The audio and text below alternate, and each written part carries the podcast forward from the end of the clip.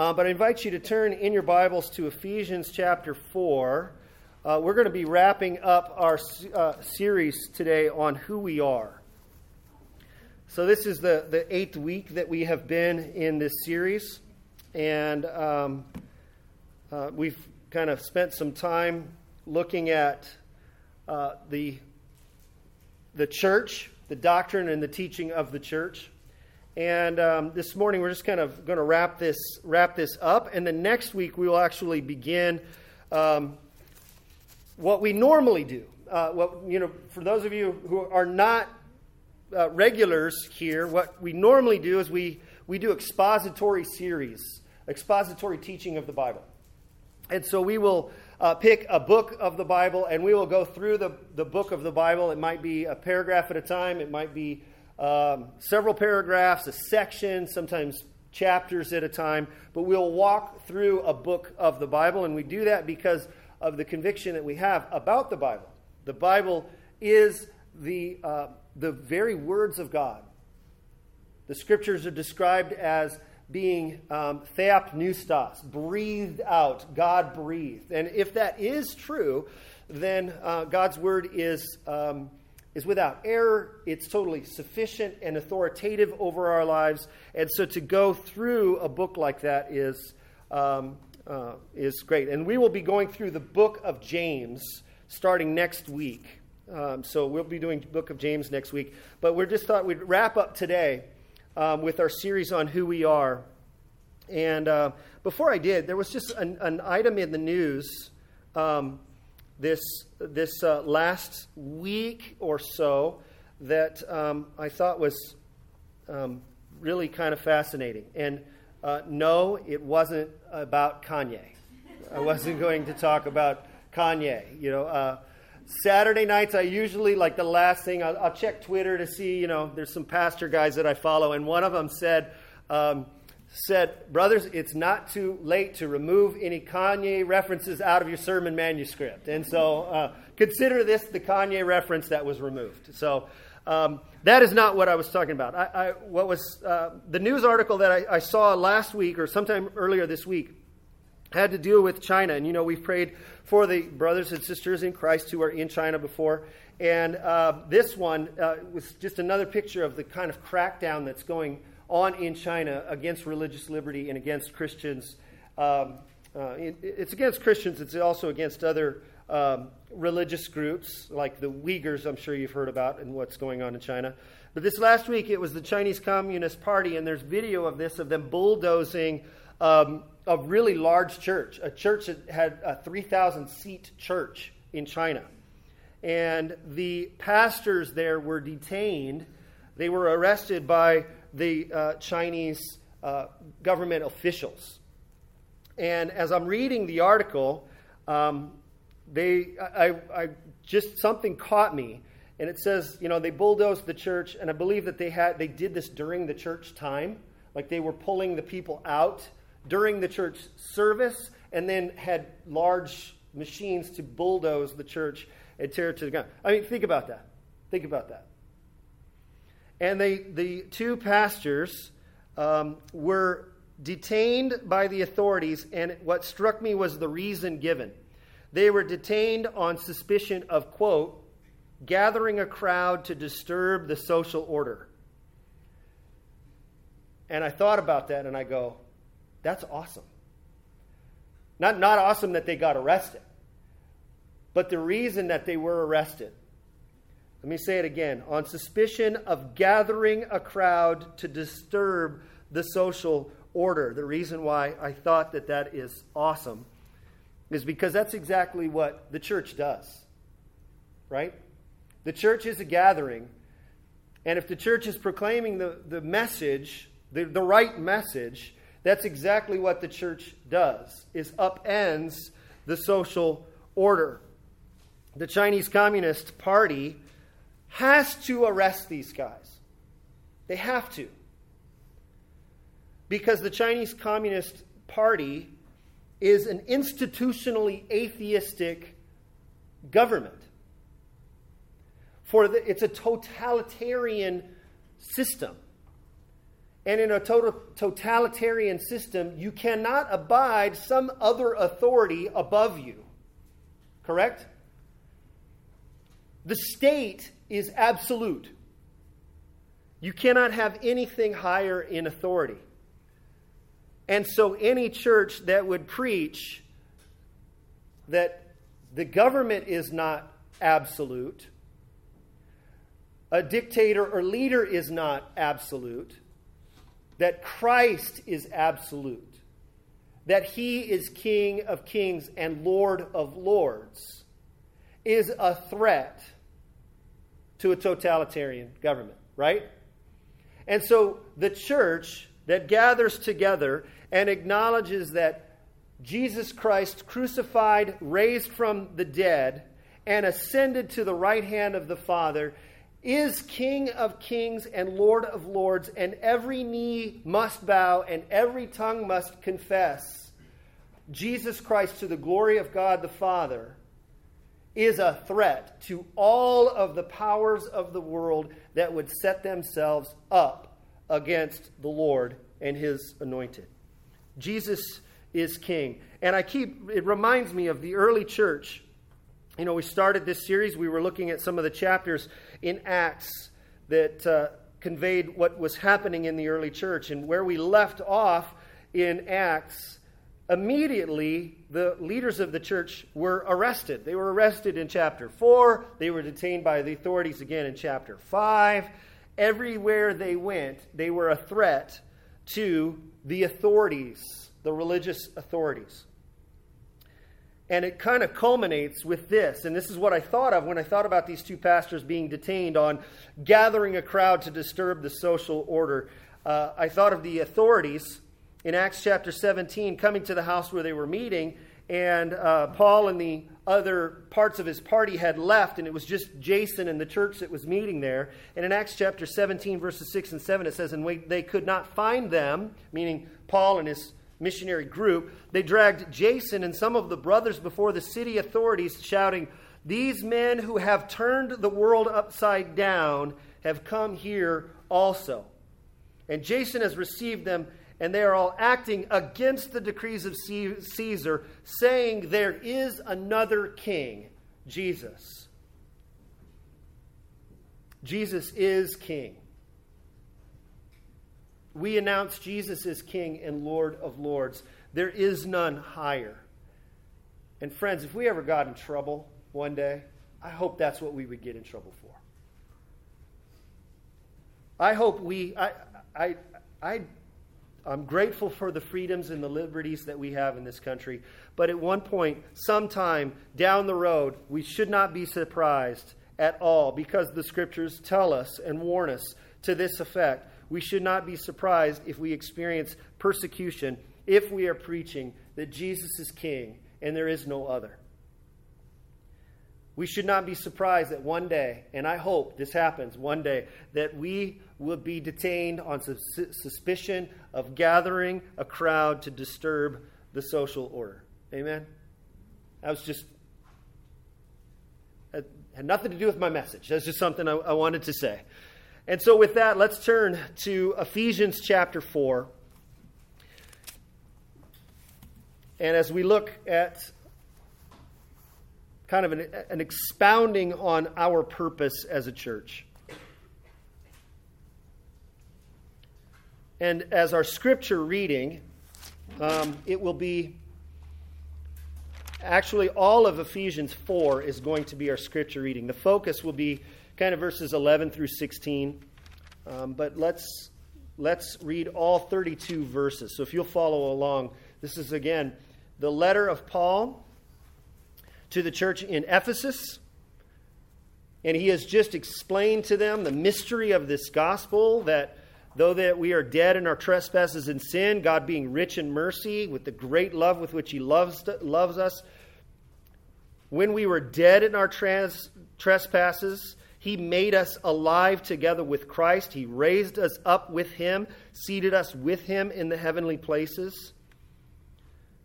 And that He has made one new man out of two. He's broken down the barrier between Jew and Gentile, that Jews and Gentiles are all justified and made right in relationship, reconciled to God through faith.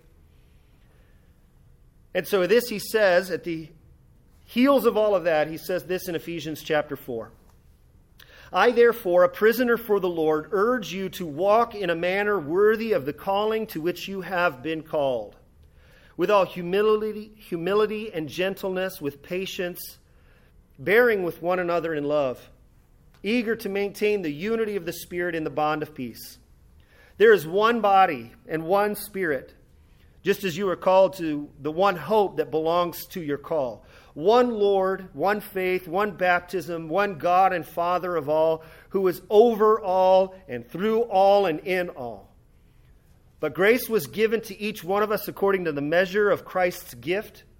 Therefore, it says, when he ascended on high, he led a host of captives and he gave gifts to men. In saying he ascended, what does it mean but that he also descended into the lower regions, the earth?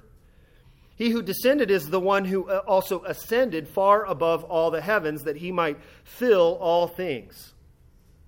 And he gave the apostles, the prophets, the evangelists, the shepherds, and teachers to equip the saints for the work of ministry, for building up of the body of Christ, until we all attain to the unity of the faith and the knowledge of the Son of God to mature manhood, to the measure of the stature of the fullness of Christ, so that we may no longer be children, tossed to and fro by the waves, carried about by every wind of doctrine, by human cunning, by craftiness in deceitful schemes. Rather, speaking the truth in love, we are to grow up in Him, in every way, into Him, who is the head, into Christ, from whom the whole body, joined and held together by every joint with which it is equipped, when each part is working properly, makes the body grow so that it builds itself up in love. Now I say this and testify in the Lord that you must no longer walk as the Gentiles do in the futilities of their minds. They are darkened in their understanding, alienated from the life of God because of the ignorance that is in them due to their hardness of heart. They have become callous and have given themselves up to sensuality, greedy to practice every kind of impurity. But that is not the way you learned Christ. Assuming that you heard about him and were taught in him, as the truth is in Jesus, to put off your old self, which belongs to your former manner of life and is corrupt through deceitful desires and to be renewed in the spirit of your minds, and to put on the new self, created after the likeness of God in true righteousness and holiness. Therefore, having put away falsehood, let each one of you speak the truth with his neighbor, for we are members one of another. Be angry and do not sin. Do not let the sun go down on your anger, and give no opportunity to the devil. Let the thief no longer steal, but rather let him labor, doing honest work with his own hands, so that he may have something to share with anyone in need. Let, no corrupting talk come out of your mouths, but only such as is good for building up, as fits the occasion, that it may give grace to those who hear. And do not grieve the Holy Spirit of God, by whom you were sealed for the day of redemption. Let all bitterness and wrath and anger and clamor and slander be put away from you, along with all malice. Be kind to one another, tender hearted forgiving one another as God in Christ forgave you. And again, verse 11. And he gave some, the apostles, the prophets, the evangel- evangelists, the shepherds, and teachers, to equip the saints for the work of ministry, for the building up of the body of Christ, until we all attain to the unity of the faith and of the knowledge of the Son of God, to mature manhood, to the measure of the stature of the fullness of Christ. Let's pray. Father God, we thank you for your word. And we now turn our thoughts, our minds to what your word has said to us. God, we pray that the reflections and meditations, that the words of my mouth and the meditation of all of our hearts will be pleasing to you, Lord Most High, that you would speak to us as your people and to remind us of the ministry that you have given us as your church. We're grateful that you have raised your Son from the dead. He is seated in the heavens, and we too are raised to new life, and we thank you that you have given us, in your wisdom, a purpose and a mission in this world. So remind us, Lord, of that. Challenge us and convict us. And this we pray in Christ's mighty name. And all God's people said, Amen. Amen. So, again, we've looked at the practices of the church in Acts chapter 2, devoted to Scripture, one another, generosity, the Lord's Supper, prayer. And then in the last couple weeks, we looked at the pictures of the church, the, the metaphors in the New Testament for the relationship between Christ and his people. And we looked at the vine and the branches. Um, we looked at the church as the bride, and Christ is the, the groom or husband. We looked at the, the brotherhood or the family of God, that, Christ, that God is our Father, um, and that we are united as brothers with, with Christ. And then we looked at the, the body, with Christ as the head, and that the entire church is the body made up of many different parts. And we also saw the building, which is the the temple of God, which is where the, the Spirit of God dwells. So we've looked at the practices of a church, we've looked at the pictures of the church, and today we close with just three thoughts on the purpose of the church. The purpose of the church. And here's the first of purposes of the church to exalt the Savior. You can think of this one as kind of the upward relationship or this is our responsibility to the triune God. God is zealous for his own glory. God is zealous for his own glory. Let me give you a couple of verses here. Isaiah chapter 42, where the Lord is saying through Isaiah to Israel, I am the Lord that is my name. My glory I give to no other, nor praise to carved idols. The next chapter, he says, verse 7, chapter 43 Everyone who is called by my name, whom I created for my glory, whom I formed and made. So God's zealous for his own glory. He will not give his glory to any other, and that all who were created in the image of God were created for one specific purpose, and that is to glorify him, whom I formed and made, he says. Now, it may sound a little strange. I, think we've we talked about this some time ago. I think it was in our series in Leviticus about God's uh, being zealous for his own glory. What does that mean? It sounds a little strange, right? Uh, I've heard the objection that that sounds kind of like God's a, kind of a narcissistic God.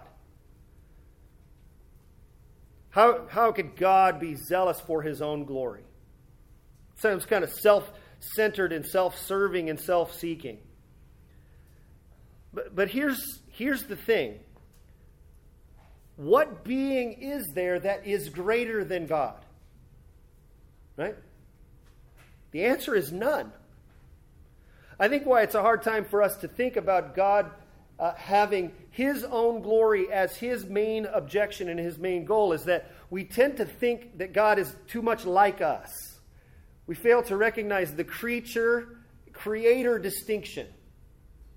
God is other. We're made in his image, but God is different. We are creatures that were created when God spoke in the world into existence. But God didn't, He's not created, He's an uncreated being. There is no being higher than God. So if there is no other being that's higher than God, there's nothing then that could be more glorious than God. So, God being zealous for his glory is exactly what he should do. We should be wor- worried, actually, if the one true and living God, the supreme creator of the universe, would not make his own glory his primary ambition. Right? You know, we don't want a God's. If, if it is true that God is the supreme, most glorious um, being, then the picturing God as like, oh, ah, shucks, don't think of, you know, like, that's a false humility. God is actually thinking of himself very accurately. Now, why do I spend time saying that? God is zealous for his own glory.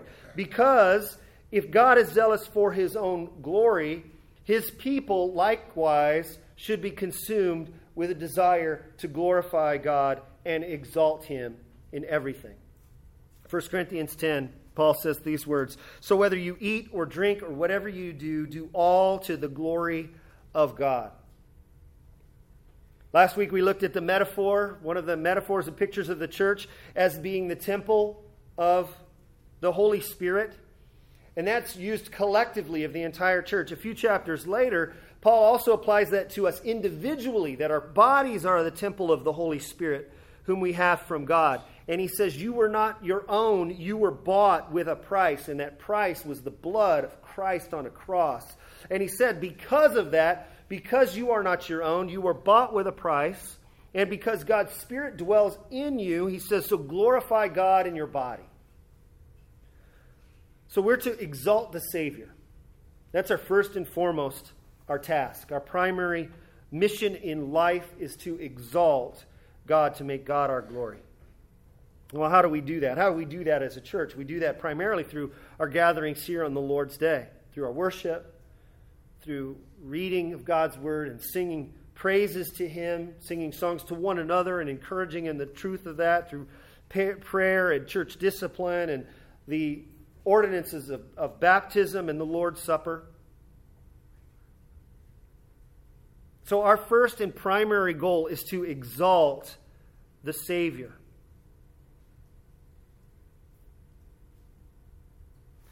Our second goal, then, as a, as a church, a purpose for the church, is to edify and equip the saints. So if you think of our, one of our goals kind of spatially, like upward, is to exalt God our Savior, and that's our responsibility to the triune God, then this one is kind of, think of this as like inward among the, the saints. And this is our responsibility to other believers. Now, the, think here a little bit on the, this word saints. You've, you've heard me say this before. Probably the term, there's multiple terms that are used to describe um, uh, Christians. Um, actually, Christian is only used, I think, one time. Usually, when um, the Christians are referring to other Christians, they use other terms like brothers, or if it's like addressing them, or like brothers or brothers and sisters. But when they're describing like a group of other Christians that are meeting together in a certain place, they'll refer to them as the saints.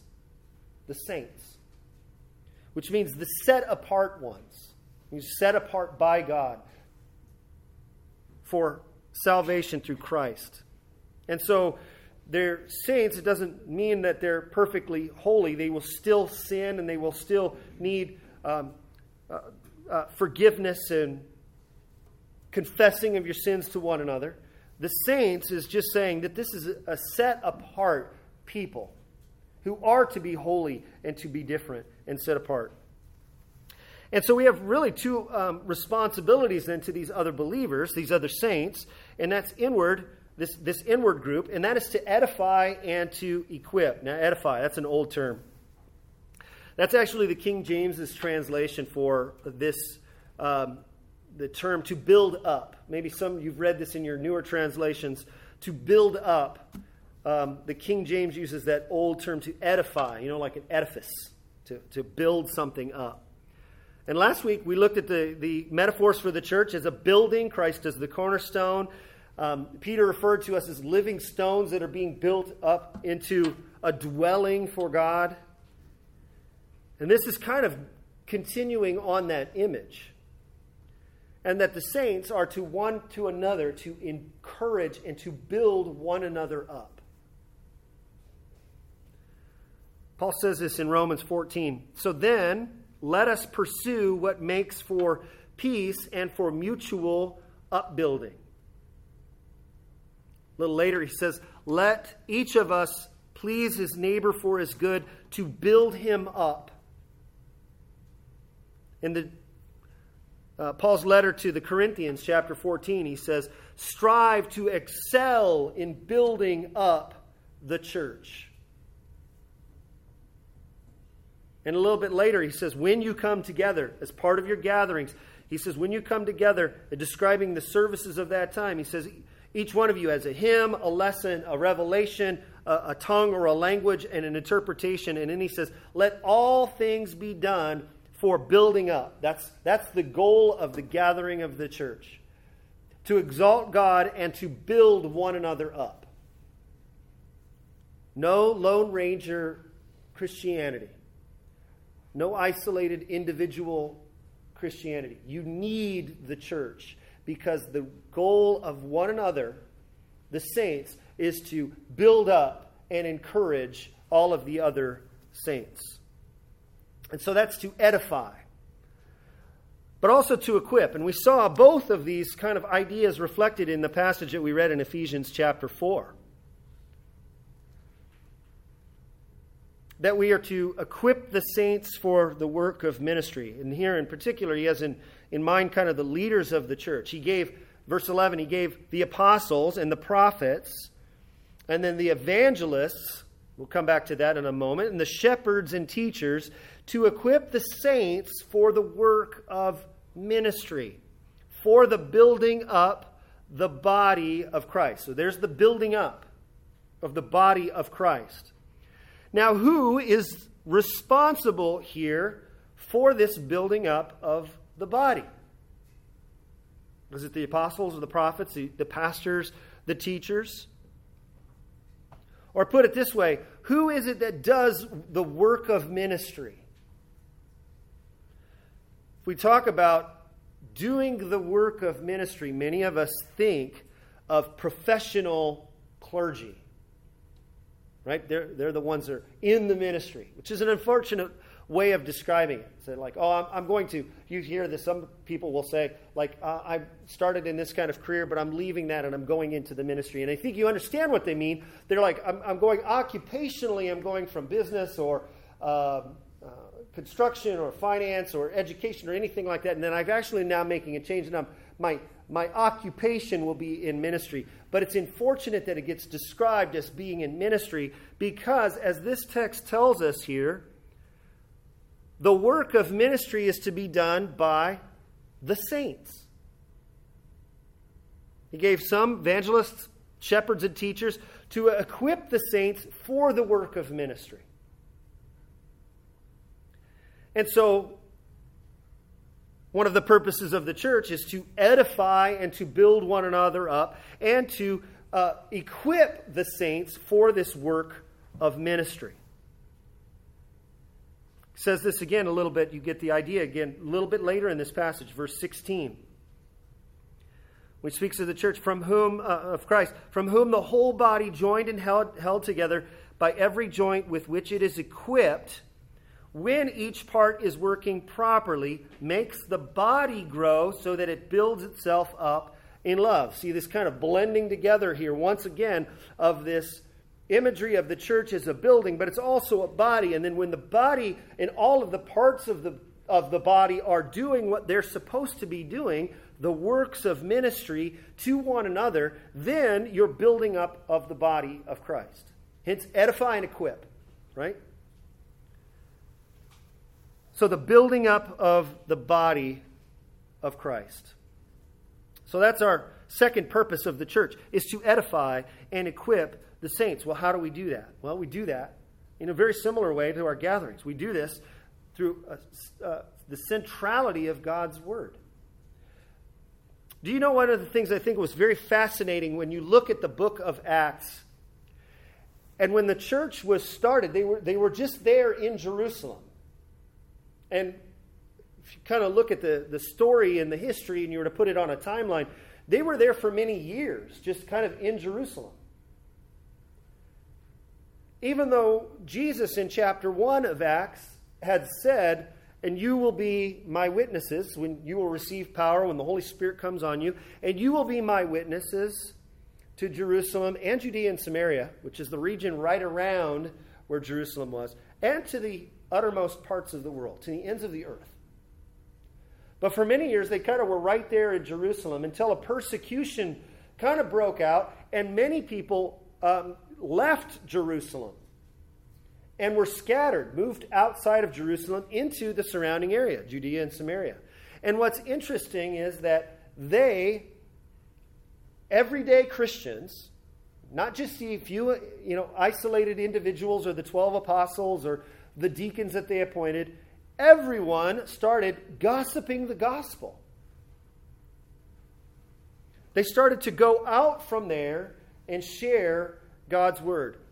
All of the saints were equipped to share God's word with one another. Friends, you have a ministry. You, you do have a ministry. You can share God's word and the gospel with one another. You can pray for one another. You can serve one another in this way. And I encourage you to do that. Not every bit of the works of ministry needs to kind of happen underneath um, the, the um, and it doesn't have to happen in a very structured environment. I think that the church is, when it's organically functioning the way it should, you could do the works of ministry with one another outside of Sunday mornings, during the middle of the week, at your homes, in discipling your children, at your jobs or places of employment, meeting together with other believers. So, friends, let us, let us double down our efforts to edify and equip the saints, equip one another. And lastly, exalt the Savior, edify and equip the saints, and evangelize the sinner. Evangelize a sinner. Now, you can think of the first one was uh, exalting the Savior. You think of that kind of uh, upward. You think of edifying and equipping the saints as something that happens inward of the church. This one's kind of outward looking.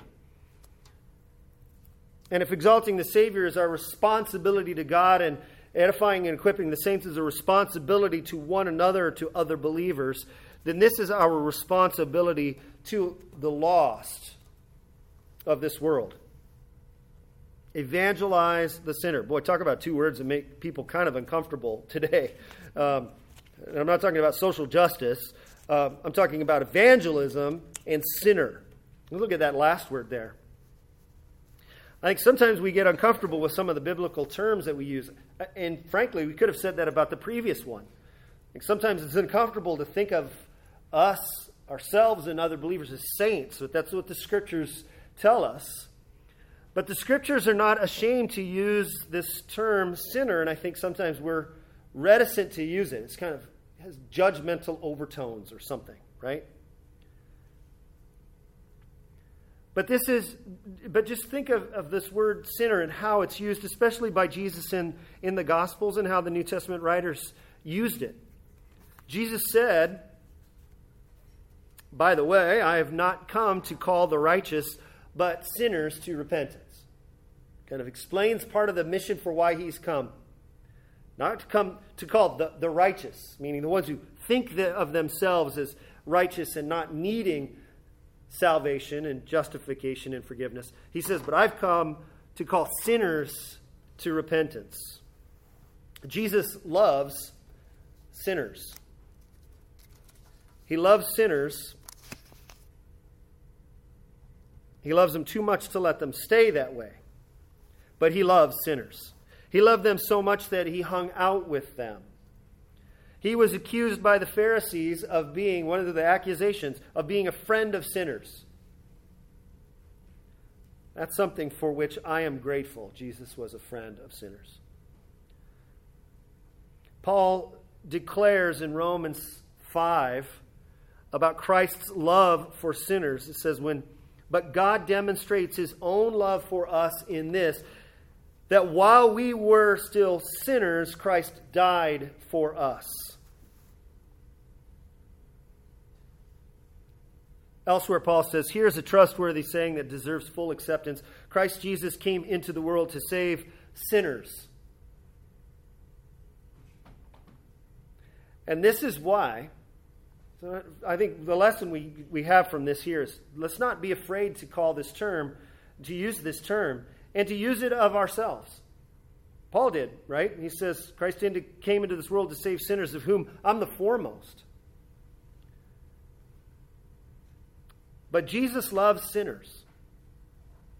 And all of heaven and earth rejoices when sinners find repentance. There's a celebration, Jesus told us.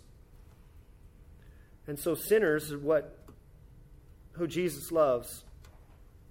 And sinners are who Jesus forgives and heals and restores. Sinners is what we are. So I don't think we should be hesitant to use this word sinner. But here's the, the other word that tends to be a little bit uncomfortable, and this is the word evangelize. Evangelize.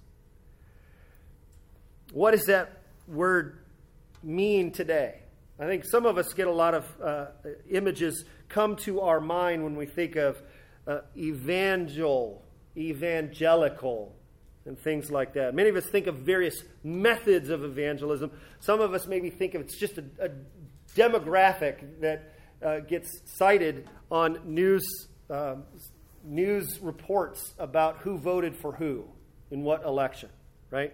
It's the evangelical voting bloc. Here's what evangel is. It's a compound word. It's from the Greek. From the U meaning good, right? The EV or the EU part, and then the word for angel. So our English word angel. It's a messenger or a message or an announcement. And so, euangelion is a good news. It's a good announcement. Euangelizo is the verb for that. It's to go out and to proclaim good news.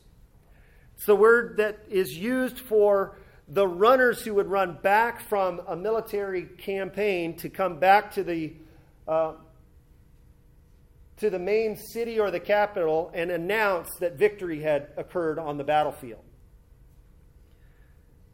But in the New Testament, that term is co opted and used to describe the victory that has been accomplished by Christ. And that salvation has now come to those who turn to Christ. And this is good news. It's a good announcement. That Christ died, he was buried, he was raised to, to day, uh, again on the third day. That Jesus is king, and you are not. that we are accountable to God for our disobedience to Him, that all who don't obey God will be punished, but God chooses to forgive us through His Son Jesus. And that's why Jesus said, I have not come to call the righteous, but sinners to repentance. This is, this is evangelism. This is what the church is to do. The church is called to share the good news. Okay, now again, I think of evangelism, usually think in various methods like door to door evangelism, or street preaching, or Billy Graham's crusades, or leaving uh, tracts, and uh, you know things like that. Evangelism is not the method or the technique. Evangelism is not confined to that. We need to think of evangelism as what it really means sharing the good news.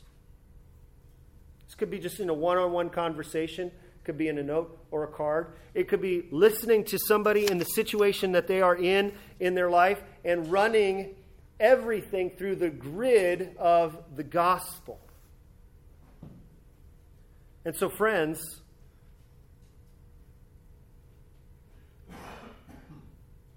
I make an appeal to all of us for us to redouble our efforts in sharing the gospel. So, how would we do that? Well, here's, here's a couple of suggestions I would have. Three things. One, make sure you know the gospel, remind yourself of the gospel. And I usually I like to think of it in six parts. And so the six parts go like this. And it starts with God as creator, and then it starts with man his creation, and then it starts then it moves on to uh, uh, man's decision to usurp God as king and ruler and place himself over that. And then Jesus coming, and that all who offer, uh, all who come to faith in Jesus are forgiven and restored, and that all who aren't stay in the judgment that they're already in. Or I'll put it this way that uh, there's a God who created the world, and he is the ruler over all things. He created mankind in his image to know, love, worship, and serve him. But man, our very first parents, chose to rebel against God and to make themselves their own ruler and their own king, determining right and wrong on their own. The judgment for that is death. God has wrath against those who would rebel against him in this way. But God is also merciful in that he sent his son Jesus Christ, fully God, yet fully man to live perfectly in the way that we did not live, and yet suffered in the way that we should have suffered. And now the message goes out that all of the world can be restored uh, back to God through faith in Christ, or they can remain in the judgment that is upon them. And so there's only two ways to live. You keep trying to rule your own life, your own way. And how is that going? Or you can repent and turn and return to Jesus as your Savior. You can continue to be your own king. And again, how is that going? Or you can bend the knee to the King of Kings and Lord of Lords. There's various other ways you could say that, but that's just usually the way I like to present that, those six steps. So I encourage you, know the gospel practice sharing it. Spell it out, write it out. So that's the first thing you would do is make sure you know it. And then second, this, pray. Pray.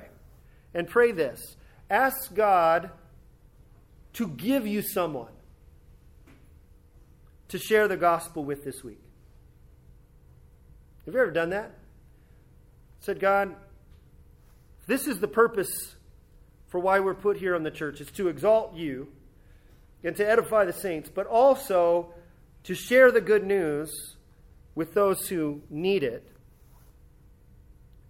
Then, God, would you bring me someone? Bring me someone to share the gospel with this week. Would you guys be willing to do that? That is a brave prayer to pray. Pray to pray. Pray. Prayer to pray. And I believe if you ask God to do that, that He will do that. But you will need to do a third step, and that's this. And that is look. So know, pray, and look. And that means after you've prayed the prayer and asking God to show you someone to share the gospel with this week, then be on the guard for when those opportunities would arise. Going to remind yourself of your, the prayer you prayed during the week and say, Lord, give me eyes to see the opportunities and guide me. You promised, Jesus promised the disciples to, to not worry about what to say. I'll give you the words to say. And I just told you you should probably work on the words to say in the first point. But at that point, you still are dependent upon God and His Spirit to speak through you to those whom God is going to bring to you. So, will you do that? this week? Will you refresh yourself with the gospel to know it? Will you pray, asking God to give you someone? I commit to do this too. And that we will look and be on guard for opportunities to share the gospel with others. Those three things. I think it's quite simple.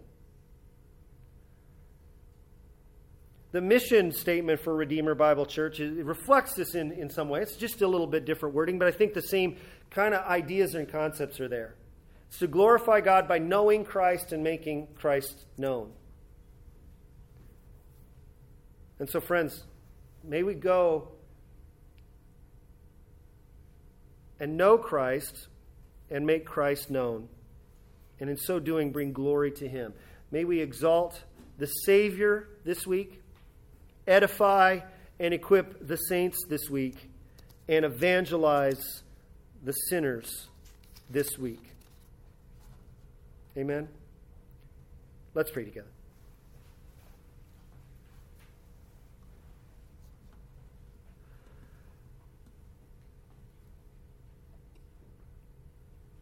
Father God, we again thank you for your word.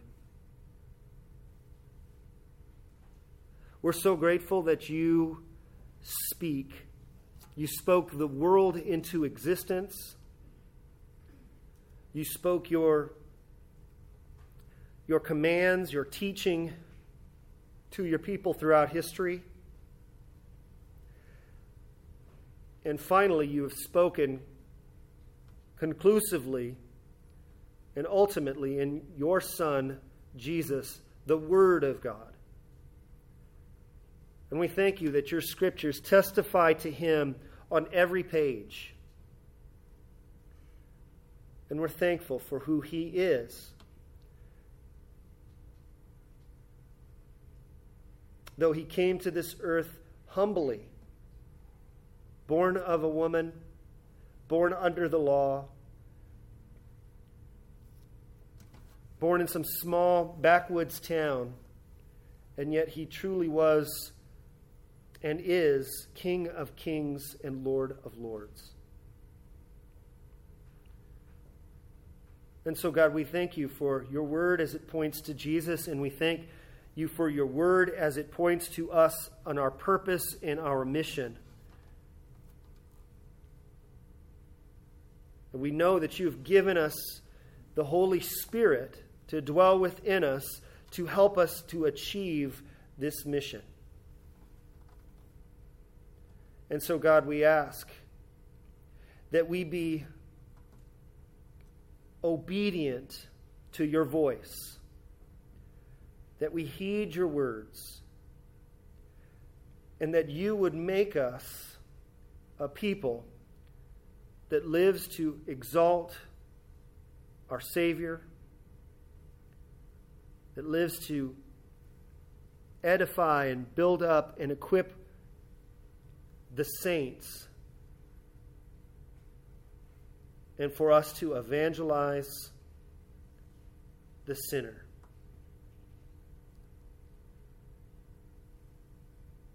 We offer ourselves to you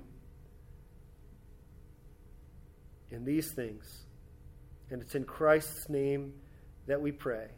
And all God's people said, Amen. Friends, invite you to stand for our closing benediction. And um, again, we have fourth family uh, feast is today. If you didn't plan on attending and didn't bring anything, don't worry. Um, I made 18 pounds of chili, so there is some for for everyone, and I'm sure other people brought plenty uh, as well. Yes, I actually did the math. Um, and so, um, so please be glad to hang around and to have fellowship with one another uh, at our fourth family feast. And then also a reminder that our offering box is out in the back. And as usual, if you have any prayer concerns or requests and would like prayer, uh, I would be glad to meet you here up front to pray for you. And, uh, and if you have questions about uh, this teaching or anything about Christianity or the gospel in general, I'd love to, to meet with you and talk with you. And so, brothers and sisters, hear these, this word of benediction from 2 Corinthians. Now may the grace of our Lord Jesus Christ and the love of God our Father and the fellowship that we have in the Holy Spirit be with all of you as you go. Thank you.